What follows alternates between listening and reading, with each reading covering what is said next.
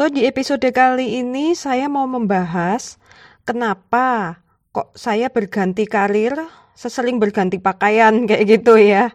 Nah, tujuan saya ini supaya teman-teman tidak harus menjalani seberat yang saya udah jalanin ya, supaya kalian punya starting point yang lebih baik dari saya. Jadi sebetulnya itu tujuan saya menciptakan podcast ini.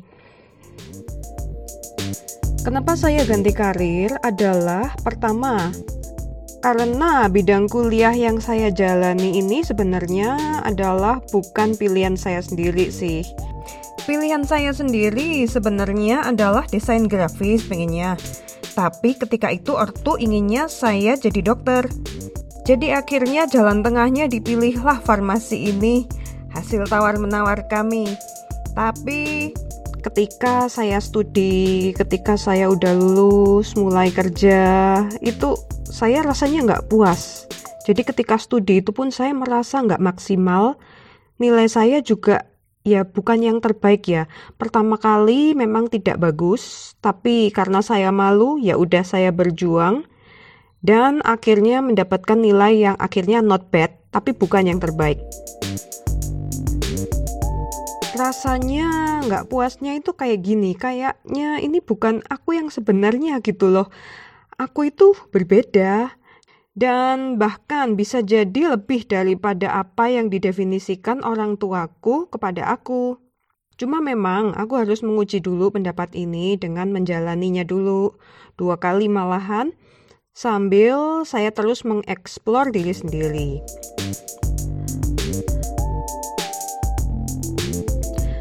Alasan kedua adalah karena aku memilih untuk menganut prinsip bekerja untuk belajar bukan bekerja untuk cari uang aja.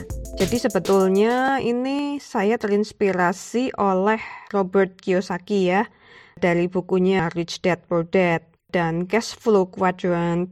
Prinsip saya bekerja untuk belajar maksudnya untuk mengembangkan diri, yaitu baik dari segi eksternal, yaitu misalkan saya ganti karir ke bank nih, saya nambah pengetahuan teknis, Misalkan kalau di bank yaitu seluk-beluk finansial.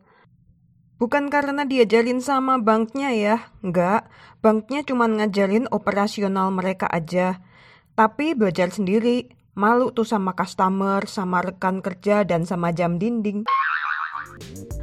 Atau juga dari segi internal saya sendiri, yaitu bagaimana saya bisa berurusan dengan target, dengan deadline dan karakter orang yang macam-macam dan supaya saya bisa mengatur gaya komunikasi saya kepada setiap orang yang berbeda-beda itu. Ketiga, alasan ketiga yaitu karena memang setelah saya menjalani beberapa tes psikologi ya, ternyata saya ini seorang generalis dan juga seorang prospektif gitu. Jadi sebetulnya generalis itu cenderung banyak ingin tahunya. Jadi dari berbagai bidang. Jadi istilahnya manusia super kepo lah ya, yang nggak bisa tahan kalau cuma untuk mempelajari bidang yang itu itu aja. Tapi bukan ngepoin urusan orang loh ya, beda loh. Nah, kalau untuk prospektif itu cenderung lebih berani berspekulasi tentang sesuatu yang belum diketahui secara pasti. Akhirnya dari hasil tes itu memang saya simpulkan bahwa saya nggak akan bahagia kalau hidup saya ini hanya saya jalankan berdasarkan pendapat orang tua ataupun orang lain saja. Aku harus menggali potensi diri lebih lagi walaupun berat dan sulit. Jadi saya ingin explore diri saya lebih lagi kayak gitu.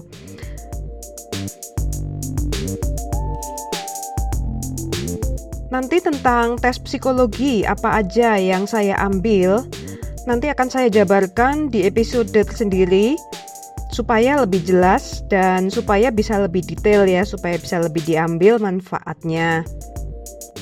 So, di episode mendatang saya akan membahas lebih detail tentang pengalaman hidup saya ya. Semoga bisa menghindarkan teman-teman dari kesalahan dan kekurangan yang sudah saya jalani ya atau menyemangati teman-teman yang sedang menjalani hal yang serupa.